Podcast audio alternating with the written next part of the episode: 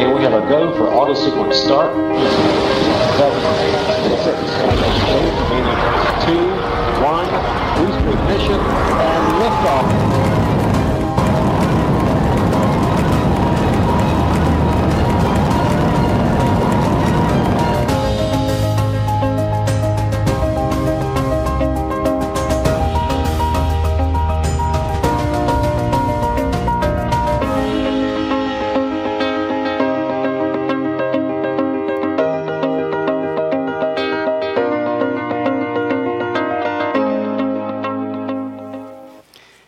Morning. Welcome to River Community Church. My name is Sam. I'm one of the pastors here. And I want to tell you about a guy named Eugene Schieffelin. It's a weird name.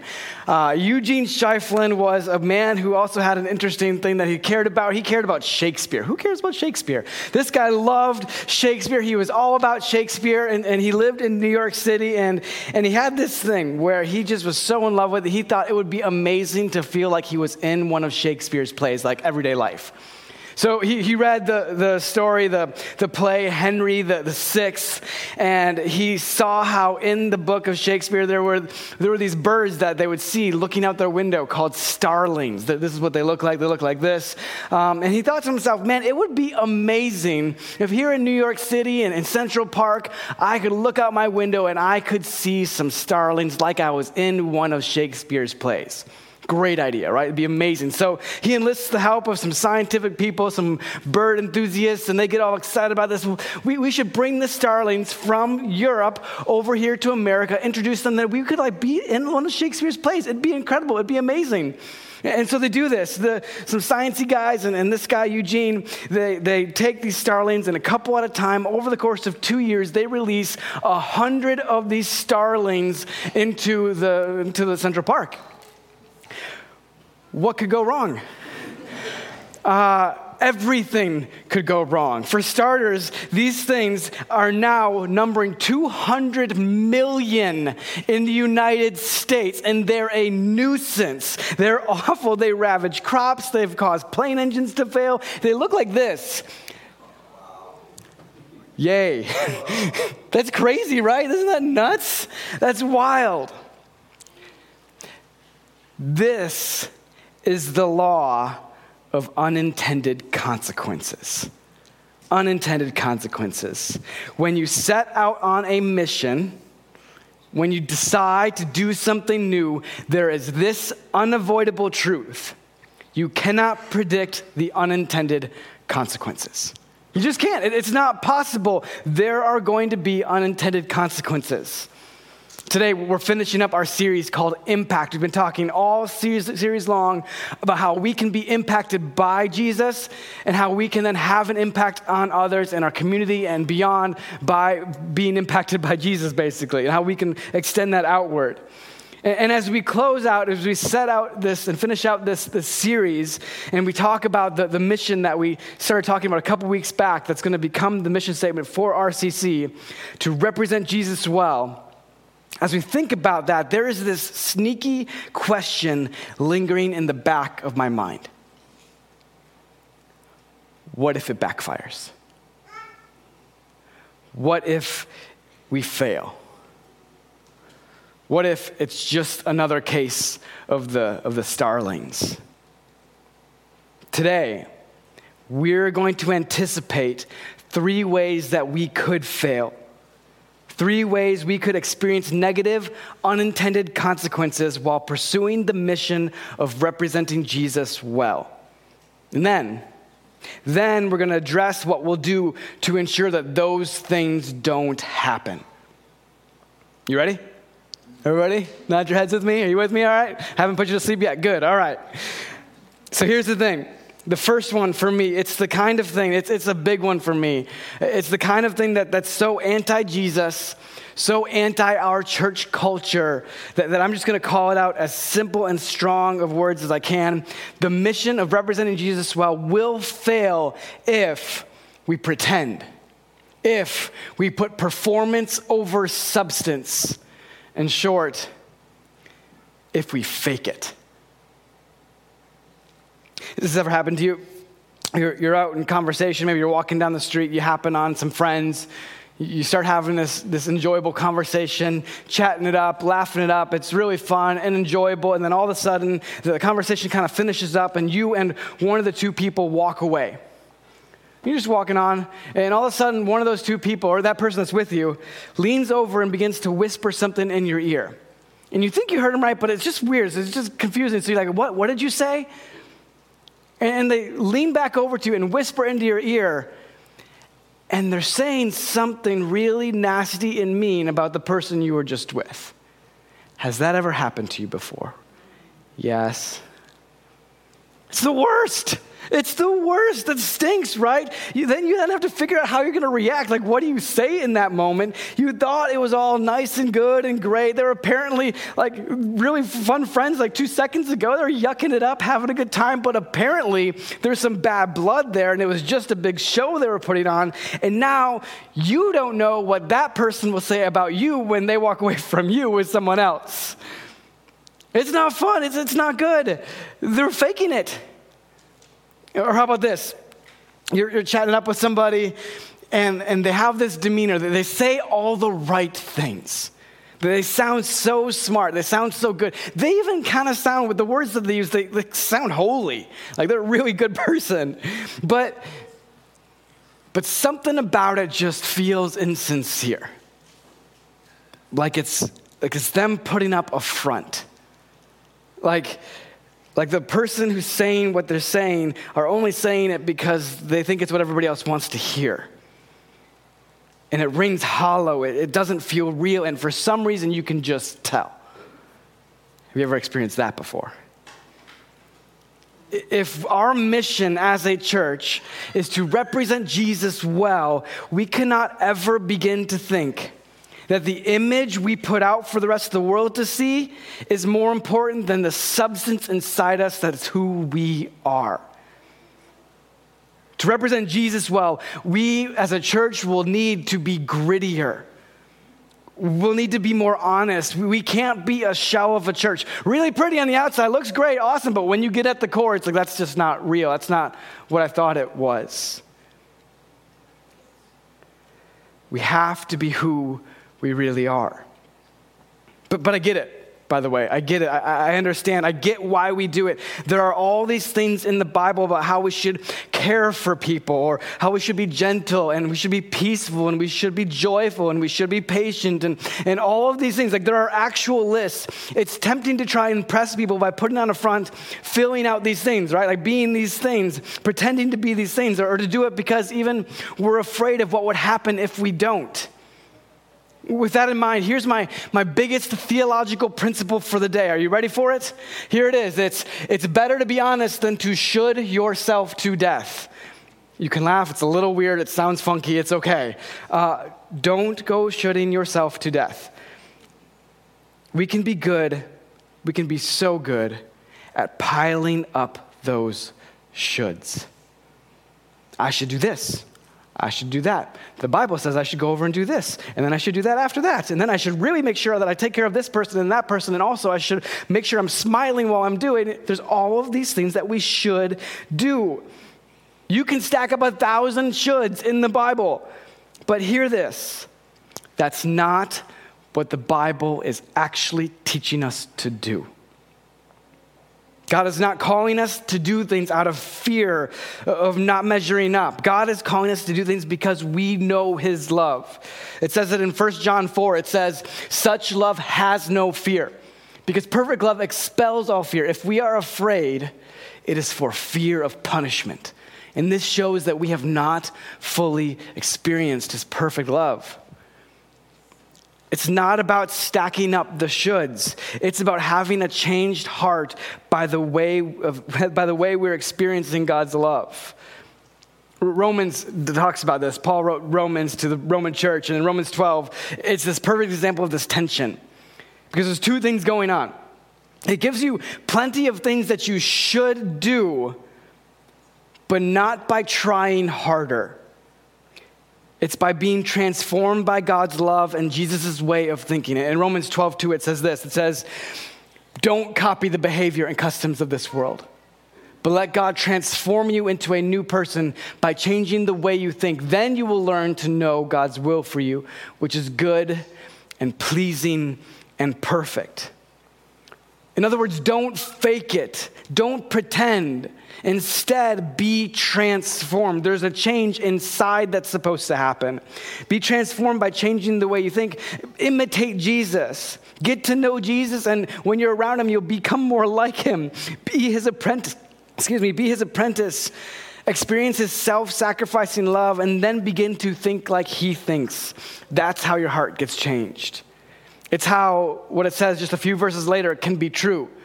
Don't just pretend to love others, really love them. Hate what is wrong, hold tightly to what is good, love each other with genuine affection, and take delight in honoring each other. It has to be genuine this represent Jesus well mission of ours. It's gonna have to come from an honest, genuine place if it's ever to get the outcome that we're desiring it to have. When we fake it or pretend, all that ever really happens is that we lose trust. We set ourselves up for unrealistic expectations. We, we confirm the assumption of, of so many people that aren't Christians looking in that Christians are just a bunch of hypocrites. Like when we're not genuine, they just have that thought confirmed. And I read some research this last week. Like that's that's what people think. If you're not a Christian, you're looking in. That's the first thing that people will say. And so when we're trying to represent Jesus well, in, in a way, that's combating that belief.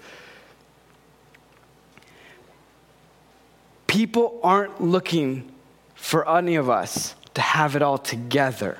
That's not why they call it a hypocrite. They're looking for you and me to have a hope that gets us through and a hope that helps us grow. So, if you're going to represent Jesus well with the impact we desire, we'll need to be honest and, and transparent, not pretending or faking. We'll need to point to Jesus' goodness over our own. Now, there's, there's another side, another angle to this faking it thing. Sometimes people put on a show in certain parts of their lives and, and leave out other parts. It's what happens when, one, when you're one person in one place, like you're at church or you're at home, and then, and then you go to work or you go to school or you go out with friends and you become an entirely different person. You've ever experienced that? Nod your heads. Yes, you're with me? Okay. Quick clarification about that. This does not mean that you can't be different in those places. Some people are like, you got to be the same exact person all the time. That, that's not true. That's not feasible. Some people think you have to have the same demeanor everywhere. Having the same demeanor is not feasible. For example, I do not talk to, my, to the staff team here at RCC like I would talk to my two year old at home, right? Those are two different things. Like uh, my two year old at home, I'll be like, hey, buddy, you got to eat this carrot. That's how you get this treat. If you don't eat this carrot, you don't get this treat. If I did that at here, it'd be a little weird, right? I don't walk into my office with that demeanor. When I step through those doors, my demeanor changes and adjusts to the role I have here. That's okay. You can still step into your role on the job site and continue to represent Jesus well and not fake it, here's what that means your demeanor might change, but your values don't. You still treat people with respect. You still have honesty as a core value. You still serve like Jesus teaches us to serve. Because whether you like it or not, since you believe in and follow Jesus, you represent him, and how you treat other people matters. If you back up a few verses in Romans 12, it says this It says, Therefore, I urge you, brothers and sisters, in view of God's mercy, to offer your bodies as a living sacrifice, holy and pleasing to God. This is your true and proper worship. When this verse talks about offering your bodies, it's talking about your whole self.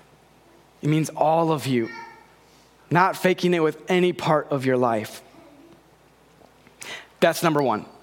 That's number one. That's the first way we could fail at this mission of representing Jesus well if, if, if we're not careful. We could fake it, and that's what would happen. The second, you ready for number two? Let's keep nodding. Yeah, you're with us? All right, good. All right, second way that the mission could fail is this. If we believe we have the corner on what representing Jesus well looks like. Romans 12, again, says it better than I can. It says, live in harmony with each other. Don't be too proud to enjoy the company of ordinary people. And don't think you know it all. I love it. I love it. Even 2,000 years ago, Paul, the guy who wrote Romans, he knew we would struggle with getting along. and he knew why and how we would struggle to get along. He knew the reasons way back then, about 2,000 years ago. He knew that we would struggle to get along because we'd either think we were better than other people or we'd think we know it all. So, better said, the second way the mission can fail is if we think we know it all. We don't have the corner on this Jesus following thing. In fact, even in this church, like right here in this church, there are tons of different perspectives on what that looks like. And if, if we're gonna walk, if we're walking around acting like we know it all, we're gonna miss out. I've had this happen to me so many times, and it, it's my bad. Um, somebody will be talking, and, and they'll be giving their opinion They'll be talking about something that they think, and then me, thinking I know it all, will do this thing. Maybe you've experienced this before. And this is what I do, and it stinks. I'll say, Well, actually, have you had that happen? actually, this is the way it is. Actually, did you know that this is the truth? Or actually, that word actually, that was my best like nerdy voice. Did it work? I'm just curious. Maybe, okay, some of you are like, no, and try again. Um, but this is what I, what I do, right? I jump in feeling like I'm smart, feeling like I know something. I say, well, actually, did you know? And then what happens? they shut down. They stop engaging. They no longer offer their opinion or their perspective. And I miss out. I miss out. Now, don't hear me say you can't disagree with people or you have to compromise what you believe. That's not what I'm saying. Disagreements are great. They're opportunities for new and deeper understanding. It's also great to have strongly held opinions. That's amazing. Please have strongly held opinions. You should be convinced of your opinions. That's a good idea to do. Like, do the research, figure it out, and be convinced. You just can't be certain you're completely right about every part of it. You have to leave room for, oh, I didn't know that yet. Or, I want to hear what you think or why you think the way you do. I want to hear, like, tell me. I want to understand you better. Or, or, oh, that's interesting. I don't agree, but I understand you better now, and I'm grateful for that. The easiest way to show someone that you're insecure is by telling them how bad of a person they are for believing what they believe. If they believe something that you don't agree with and you feel threatened, that's what happens. Fighting words. Here's the crazy thing. If you survey the church here, our church, like right in this room, like we're right here together, right? If you surveyed this church, like the people sitting right next to you, just take a moment, wave to the people next to you. Don't say anything, just wave. Hi. They're nice people, I promise. You're not to bite. Uh, look, half of you guys did it. Come on, one more time. Wave. If you're online, say hello and type hello. If you were to survey those people you just waved to, you know what would happen? You know what you'd find? You'd find that they believe something different than you about a whole host of things like parenting. Some of you this whole time have been judging me for the carrot and treat thing. Like you think I'm a bad parent. I know, I saw it in your faces. I'll just say, like, you don't have three kids yet, maybe, or you do and you're just a better parent. That's fine. but you may have different parenting ideas, right? Or, or maybe it's this you, like next week, you're voting Maybe there's like elections happening pretty soon here in November, right? Uh, the person next to you might vote differently than you. That's okay. You're like, no, it's not. Get out. but it's seriously, it's okay. And yes, even how we represent Jesus well, there are going to be different opinions about what that looks like and why. And guys, that's good. We have the same goal, so we're gonna rub up against each other, and kind of push each other a little bit, and we will all draw closer to a central point of trying our best to represent Jesus well. And you might get a little offended, and then you'll forgive, and that's amazing.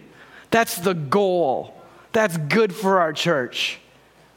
We'll get closer to that goal, not having everybody think the way you do. That's not the goal. We get to be here in this room and worship God together. We get to follow Jesus together in spite of our differing opinions, and that's awesome. We don't know it all. If our mission of representing Jesus well is going to have success, we can't think we know it all, and we can't think we're better than anyone else. So, no faking it, and no thinking we know it all. If we do either of those, we're bound to have some unintended negative consequences. Are you ready for the last one? Shaking heads? Yeah, all right, we're still with me. Good. Last one is this you neglect your foundation.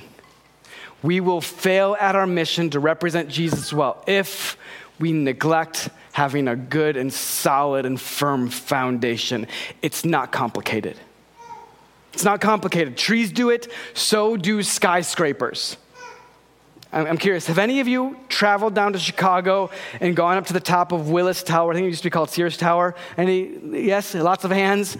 Did any of you, keep your hands raised, step out on the glass that looks like this? Any of you? Y'all are nuts. You guys are crazy. I don't understand you. Look at what they're looking down at. Look down. That's, I can't even imagine. That's freaking, guys. Like when you're at the bottom of it, it looks huge, but when you look up, it looks like a twig. And you're in the windy city, people. Like this doesn't make sense. This doesn't compute. And yet, it's completely safe, isn't it? Nobody's died there. Like they're all fine. They've walked out, they've walked back. It's been okay. We don't hear of skyscrapers blowing over from the wind very often, do we? Why? Why not?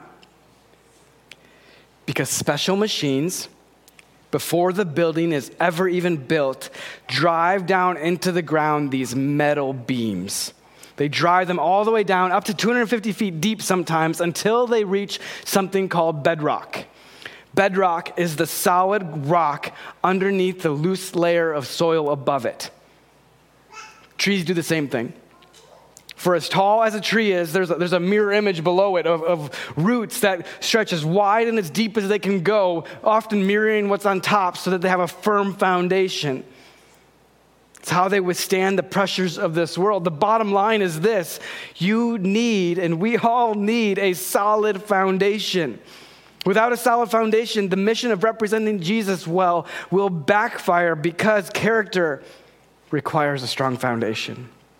Because this is not about our actions, this is about where those actions come from. When we don't have solid roots or when we try to load too much on, on a foundation that is not yet strong enough, we find ourselves falling and not fun things happening because of it.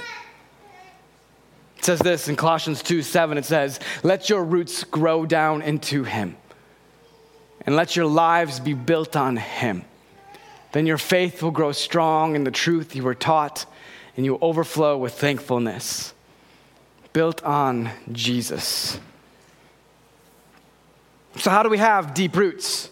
How does that happen? How do we have a strong foundation? The answer to this question, if you go to a seminary, it's actually can be really complex. There's a million different opinions about this exact idea. It's called spiritual formation, and people have a million opinions about it. But, but I'm going to be and give as straight and as simple and as clear of an answer as I can. Think of it this way: your foundation is, is like an iceberg. Right, have you ever seen this picture of an iceberg? Yes, you've seen this before. It's like an iceberg. It's everything under the surface that results in what people see above the service, surface. It's the faith that leads to the prayer that no one sees or hears. It's the Bible reading that changes the way you think about different topics or ideas. It's the people in your life that you spend time with that encourage you to, to follow Jesus more fully, to understand Jesus more fully. And not only that, you spend time with them, they actually try to practice it themselves and you can learn from them. It's the church services you show up to, like this morning, right? Where you are encouraged through worship and community and teaching. Discipleship, it, it's a church word that that's all about having a foundation and then living it out. It's not only growing head knowledge, it's not only having a special internal relationship with God, and it's not just about doing the right things either. It's all of that. It's all of it put together. To be a disciple is to be an apprentice of Jesus with other people. It's the practice of imitating him. It's, it's being his ambassador. It's to represent Jesus well the very best you can as part of a community of people that are trying to do the exact same thing as you are. And we're all trying to do it the best we can. If you want a sports metaphor, like we're getting close to the Packer game, you want to watch football, you want to think about that, it's this it's to, to watch the tape. It's to study the plays. It's to listen to the coaching. It's to cheer on and be encouraged by your teammates. It's to show up to the practices. It's to step out on that field or on that court or whatever the surface is and give it everything you've got. If we neglect our foundation, we might look good for a while. We might sprout out, look amazing, but not have deep roots. And if that happens, the mission will ultimately fail because we won't be able to hold it up. There we have it. That's it. Three things. Three ways we could fail. We could fake it, we could think we know it all, and we could lack a solid foundation. So, what do we do about it? What do we do about it? In 1928, Dr. Alexander Fleming returned home from a holiday. Uh, he had been studying different bacteria, so he had grown some bacteria in different petri dishes. And when he returned home, he found in one of those petri dishes that, that some mold had found its way into the petri dish. And as he looked at it and examined it a little closer, he, he was curious about something. The bacteria stopped growing where the mold had been, or where the mold was. The mold kept the bacteria from growing any further. The, story, this is the beginning of the story of how penicillin was discovered. It's interesting. Penicillin was discovered in 1928. It's this miracle drug. It's credited with saving millions and millions of lives, especially in World War II.